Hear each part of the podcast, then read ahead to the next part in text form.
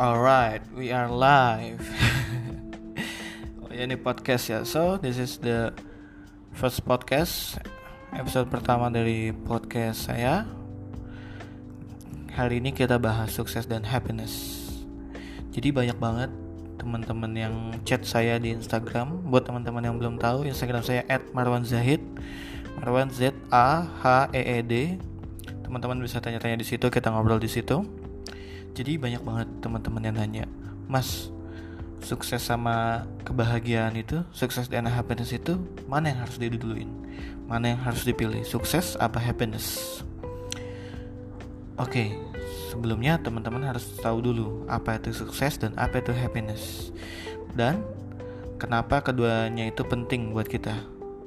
Jadi sukses itu getting what you want and happiness is wanting what you get yang mana yang harus dipilih? Yang dipilih adalah dua-duanya teman-teman. Tapi untuk memulainya, kita harus mulai dari happiness terlebih dahulu, baru untuk ke sukses. Yes, happiness only is good. No, not good. Happiness is good if we combine it with success. Jadi, yang benar yang paling kita utamain duluan itu happiness, tapi kita harus combine juga sama sukses ada ada empat levelnya ketika kita mengcombine happiness and success. Jadi um, buat teman-teman yang masih beranggapan kalau sukses ini harus ini terlebih dahulu sukses itu ini harus terlebih dahulu itu namanya si teman-teman kena sindrom Elvis Presley.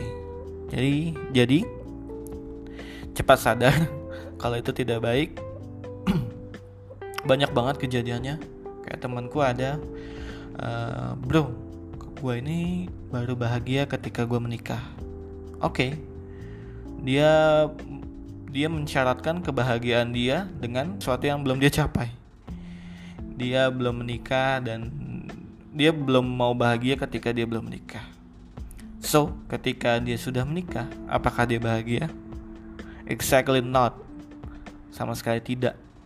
Ketika dia menikah, dia mensyaratkan lagi gue baru bahagia ketika gue punya anak. And then ketika dia punya anak, apakah dia bahagia? Absolutely not. Dia sama sekali tidak bahagia.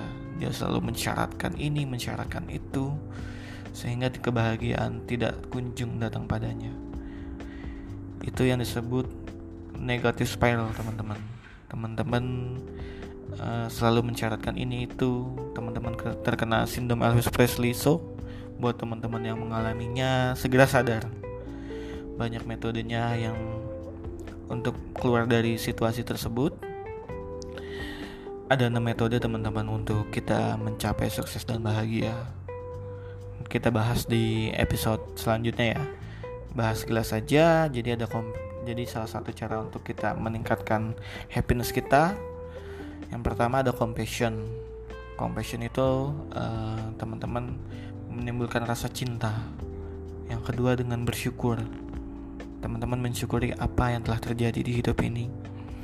Yang ketiga adalah forgiveness. Teman-teman memaafkan. Memaafkan semua, memaafkan diri teman-teman, memaafkan orang lain. Itu untuk kita mencapai happiness maksimal. Dan untuk mencapai sukses juga ada tiga teman-teman. Yang pertama itu teman-teman visioning ke depan. Teman-teman punya visi ke depan itu apa? Visi panjang jangka panjang selama tiga tahun satu tahun dua tahun itu mau ke mana? Yang kedua itu teman-teman membayangkan perfect day. Hari ini hari perfect apa yang akan terjadi? Teman-teman bayangkan itu. Yang keenam adalah feeling supported rasa didukung didukung semuanya didukung diri sendiri didukung teman-teman didukung orang tua didukung pasangan didukung Tuhan yang maha sempurna didukung alam semesta. Itu yang terakhir feeling supported. Untuk penjelasan berikutnya kita bahas di episode berikutnya. And then so the first episode of this podcast jika berasa bermanfaat, teman-teman bisa share podcast ini ke teman-teman lainnya agar teman-teman lainnya bisa merasakan manfaat ini juga. And see you in next episode. Thank you.